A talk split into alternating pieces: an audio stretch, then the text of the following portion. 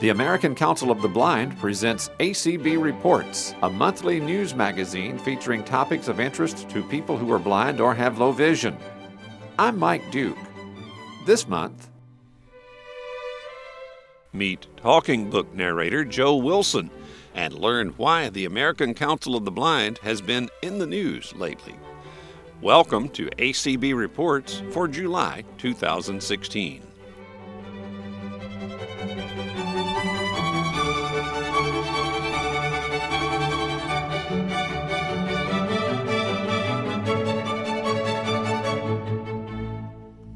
Just as hundreds of members of the American Council of the Blind were beginning to pack their bags for the organization's 55th annual conference and convention, ACB was making headlines on two legal fronts. Here are two stories, both from WUSA 9 in Washington, D.C., that highlight critical advocacy efforts of ACB. Civil rights group pushes U.S. Treasury for blind friendly currency. A civil rights group has filed a motion in court to get the Department of Treasury to start printing money that is easier for blind people to handle. In 2008, a court ordered the department to begin printing denominations of money that blind or visually impaired people could decipher by touch. The American Council of the Blind was behind this effort.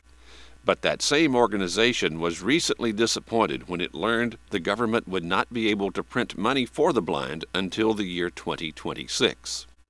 ACB expected the Treasury Department to begin printing a friendlier $10 bill by the year 2020. The group also said the department told them counterfeiting concerns delayed the production of those new bills. This government could put a person on the moon within a decade, said ACB member Paul D'Addario it's going to be near two decades at least before we'll have tactile currency. It does boggle the mind. According to the American Council of the Blind, the group's motion will look to speed up the department's efforts to provide tactile money to the general public. Money could feature raised symbols on the corners or even larger numbers and letters, the group said. WUSA 9 reached out to the Department of the Treasury it is still waiting for comment. Several D.C. taxi companies agreed to new guidelines. Four D.C. taxi cab companies have agreed to new guidelines on how they will treat blind customers with service dogs. The move comes after a 2013 WUSA 9 investigation discovered multiple cabs around Washington, D.C., ignoring visually impaired customers. According to the American Council of the Blind, the Elite Cab Association, Grand Cab Company, Yellow Cab Company of D.C., and Pleasant Taxi Club LLC are all a part of the settlement. Eric Bridges, the executive director of the American Council of the Blind, said the companies agreed to develop non discrimination policies for their drivers. The ACB said most of those companies' drivers will now be required to stop for customers who also have a dog. The policy will make it so a visually impaired customer cannot be passed up by a taxi driver who may assume their dog is not a service animal.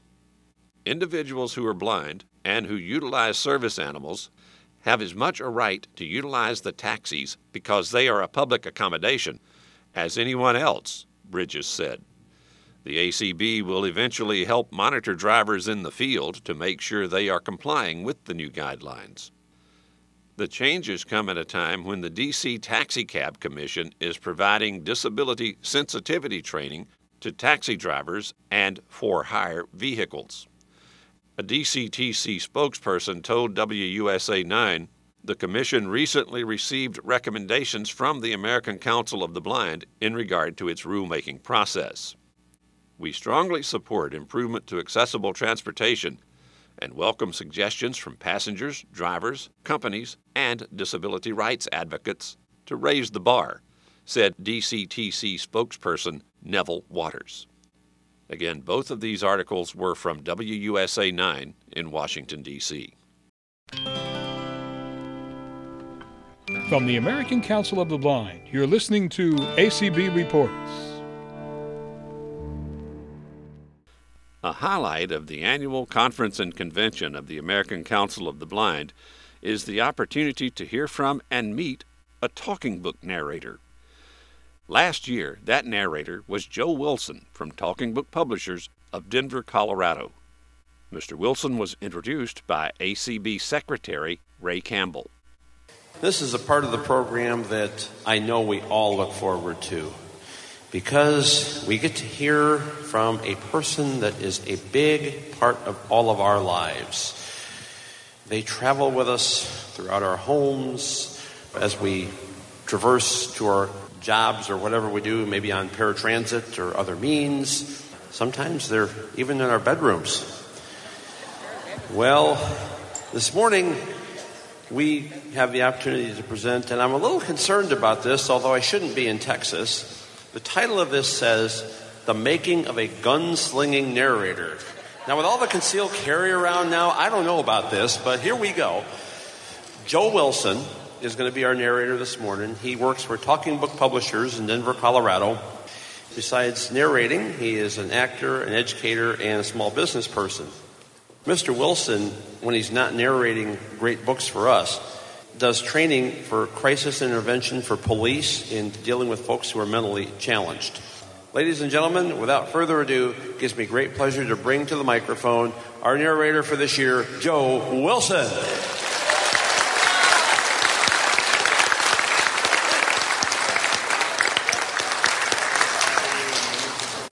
It is a very humbling honor to stand here before you today. And it is such a pleasure to meet the people for whom we do the work, for whom we sit in those, those dark booths for hours on end reading these books. Sometimes we lose track of the fact that there are you folks out there listening to what we do. When we have 44 hours of the zombie apocalypse, it's nice to know that uh, that we have people out there for whom this is important stuff, or not. I've been with Talking Books now for seven years. I started as a monitor. A monitor is a first line engineer who stands on the other side of the glass and listens to the narrator prattle on the monitor has a copy of the book as well, and he or she follows along with the narrator and makes sure that we get all the words right and that we say all the words correctly. Before I started working with Talking Books and by extension the NLS, I had no idea of the importance of the difference between Louisville and Louisville and Louisville. I was born and bred in Virginia. I'm a proud son of the Old Dominion. I moved to Boulder, Colorado in the mid 70s, stayed there until the early 80s, and uh, that certainly um, colored my experiences. Once I left uh, Boulder, I went immediately into rehab. Uh,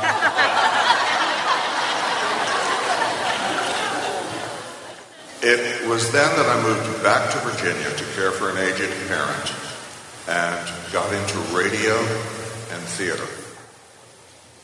And it's from there that I eventually got into narration with talking books. It's interesting. I spent 12 years in radio as a country music DJ.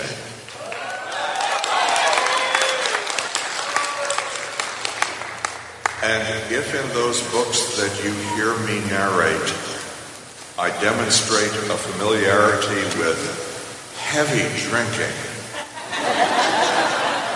and fast cars and loose women and mama. Thank you, Ray. Those are not the same people. yes, these are all separate subjects, you understand. then you can either blame or thank 12 years in country music radio. I was brought into Talking Books in 2007 by Martha Harmon Pardee, to name.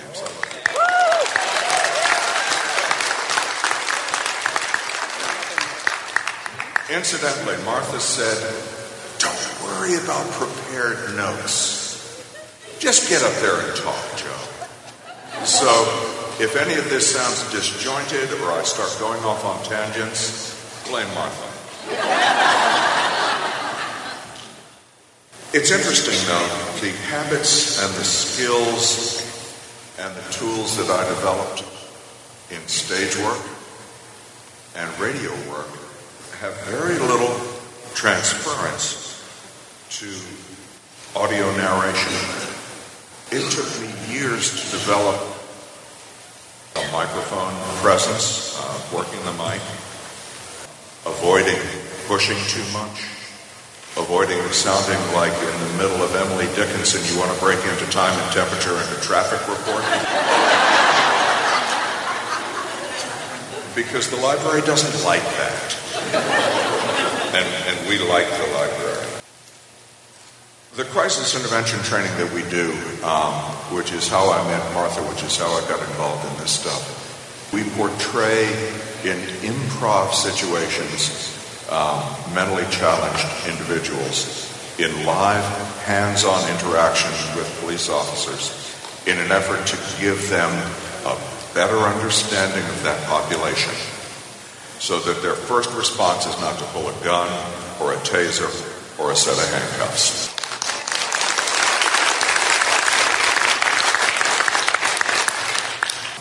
It's another one of those populations with whom authority figures sometimes don't know how to react. Anyway, that's how I got involved with Martha, and she brought me into uh, talking books, where I spent years and years reading the magazines. Uh, Asimov's, Analog. Uh, the first pleasure reading I did as a child was science fiction. Not everyone in the studio has as deep an appreciation of science fiction and fantasy as some of us do. Atlantic Monthly, um, True West. I loved reading True West. And that's what led into uh, a lot of the action genre that I sort of do a lot of these days. And QST, do we have any hams in the audience? Good, good, good, good. Um, I have been told, correct me if I'm wrong, it doesn't matter how I pronounce your name, Ray, as long as I get your call sign right? Yeah, correct. Okay. Jake Williams, a name some of you probably remember, uh, retired about a year ago, and I was fortunate enough to take over QST. And QST is another one of those magazines that a lot of people in the studio don't like to read because it's names and numbers and letters and scores and DX competitions and all like that. And quite frankly, I love reading QST because I can tell the passion that the hams have for it, and uh, I just love being a part of that.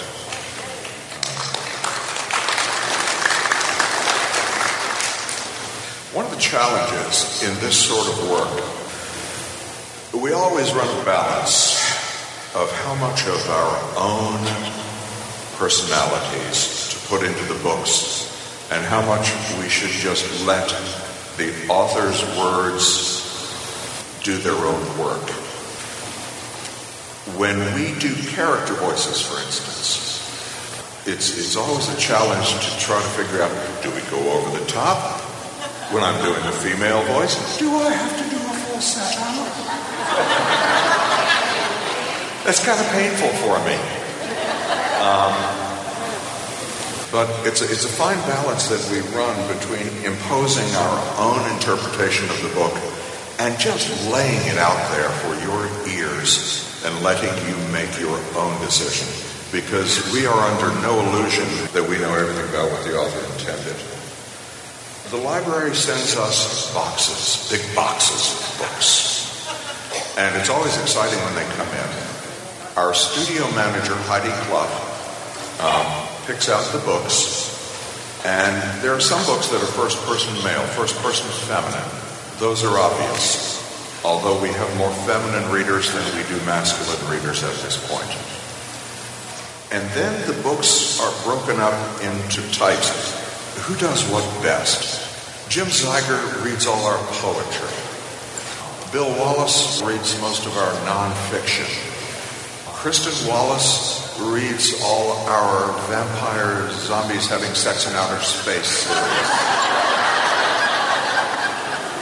Gabriella Cavallero, with her marvelous facility with foreign languages, tends to read those books with Latin or with a lot of French or with a lot of Italian. God bless her, she can have them. I tend to get the books that have guns and explosions and blood and guts and zombies.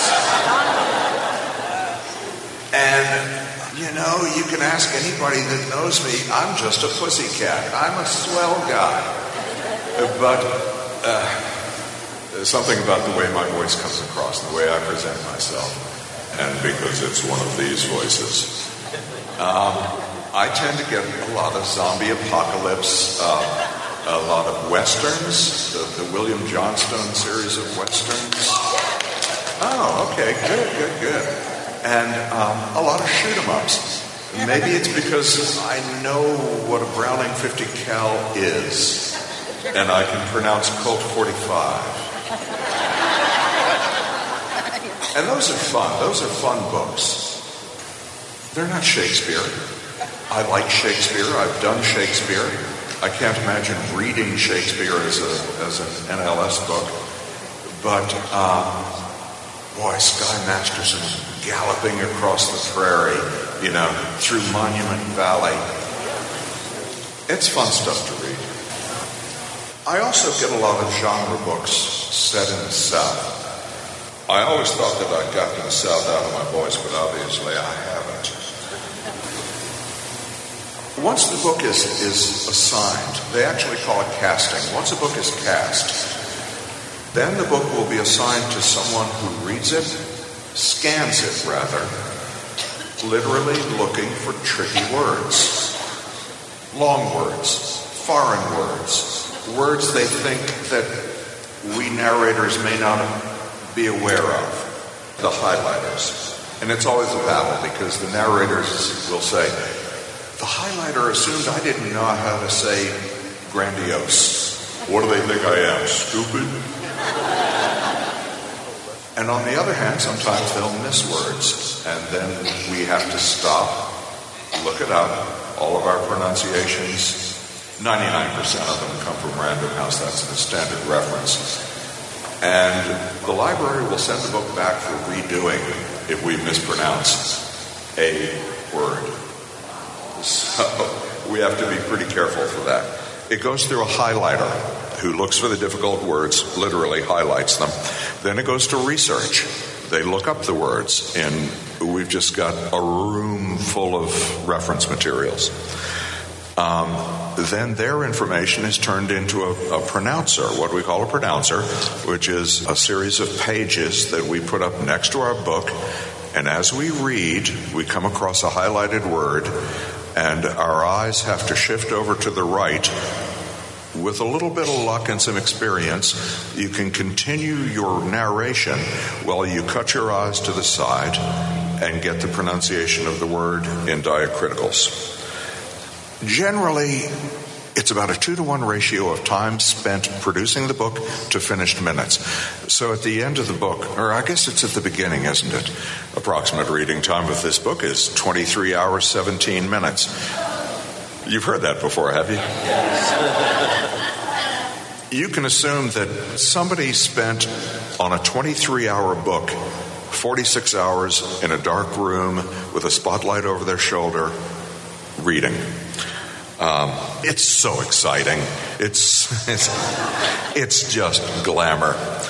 Um, and then after that, it goes through two levels of, of quality control. We have somebody that listens to it on double speed. These people are just nuts. I don't know what kind of drugs they do. Their job is to listen to us at double speed and they are able to pick up content and meaning and context at double speed.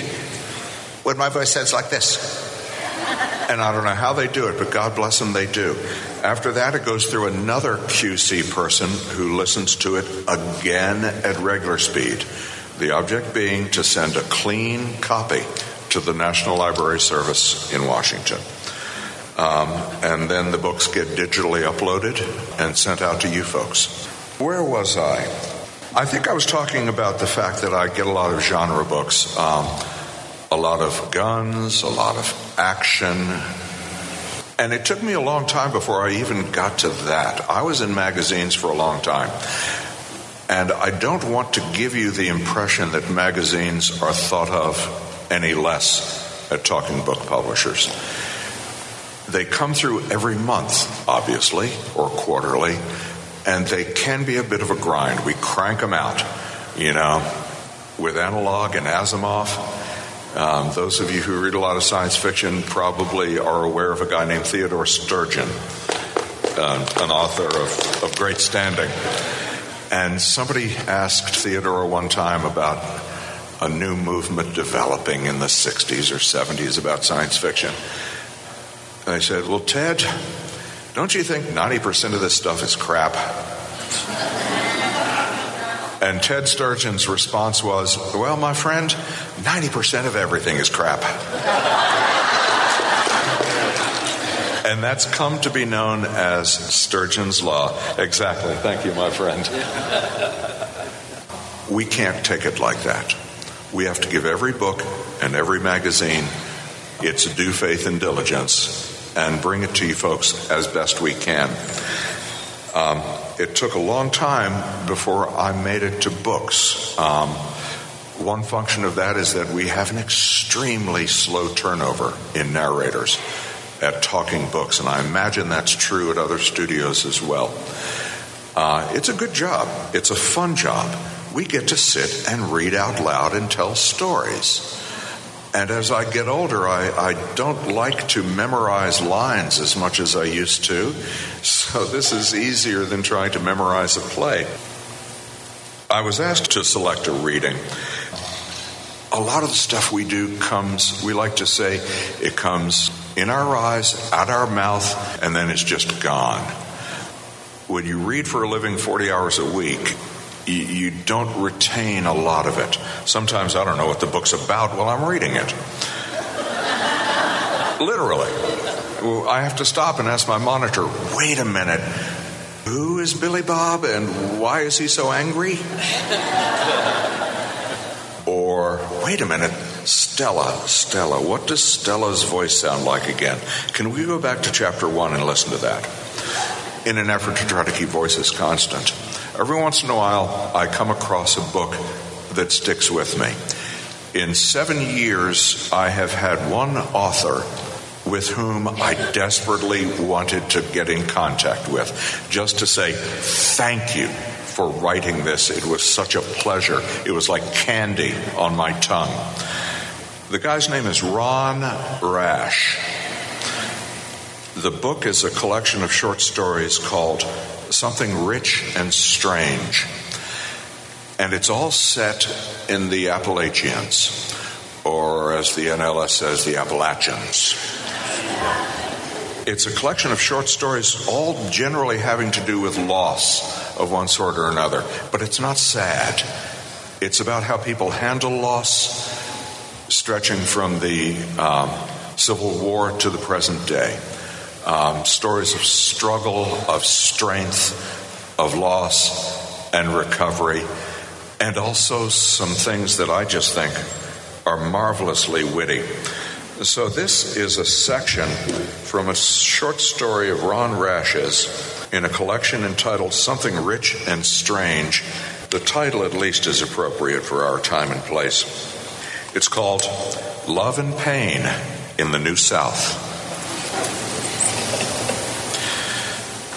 Darlene walks through the open sliding door, dragging two trees worth of divorce papers. Lord, she is beautiful. Even as she harps on me about keeping the door open while the air conditioner is running in the other room. Darlene and her lawyer are setting me up where I won't have an extra dime for the next 500 years. And she's telling me I need to watch my power bill. I follow her into the den, wishing I had a pair of blinders like they put on mules. Seeing her again after two months is killing me.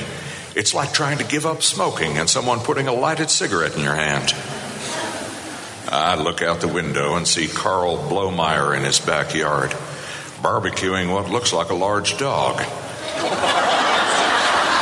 And staring this way. Blomeyer is one of the many northern retirees who have moved down here to live cheaper and to educate southerners about how to drive on snow. The one or two times each year the white stuff falls, Blomeyer stands on Main Street with a Mr. Microphone and tells drivers what they're doing wrong. Blomeyer's grass is cut shorter than most golf greens. He crawls around his yard on hands and knees to find wild onions and crabgrass. Now Blomeyer is stretching his neck to see over the hedge, wanting to watch every minute of the soap opera next door. His shorter, grub white wife stands on a lawn chair. They love my pain. Darlene pushes empty Dos Equis bottles to the edge of the coffee table so she can spread out the divorce papers. She looks at the bottles and shakes her head. Darlene's never had a drink in her life. And she used to punish me for my weakness by buying the cheapest beer she could find. that beer is $6 a six pack, she says. I bought it to help out the Mexicans, I say. They're in bad shape down there. Read and sign, she says. Stanley's expecting me back at nine. I read.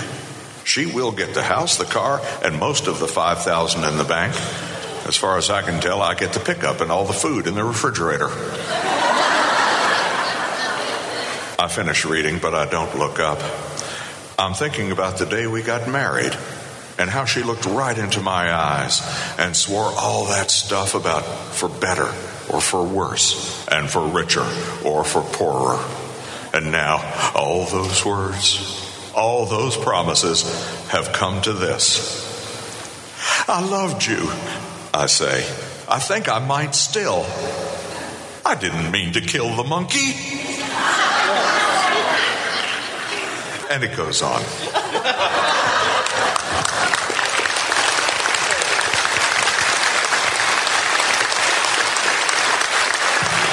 I would like to thank you so much for having me down here for the convention because if it wasn't for you, well, number one, I wouldn't have a job. Um, but I wouldn't be exposed to the literature that I have and the opportunity to do what I feel is a very important job. Thank you. That was Joe Wilson, recorded during the 54th Annual Conference and Convention of the American Council of the Blind, which was held in Dallas, Texas in July 2015. ACB Link version 1.1 is now available through the App Store.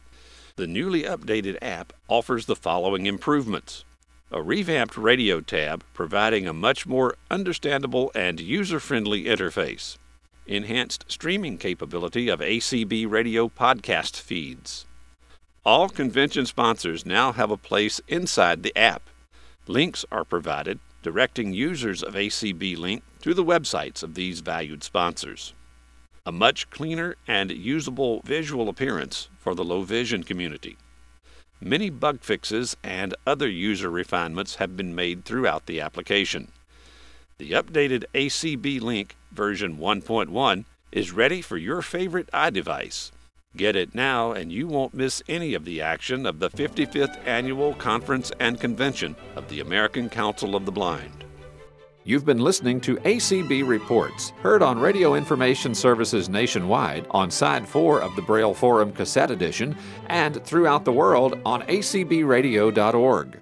ACB Reports is produced at Radio Reading Service of Mississippi, a service of Mississippi Public Broadcasting. Contact the American Council of the Blind online at acb.org or phone 800 424 8666. Thanks for listening, and please join us again next month for another ACB Reports.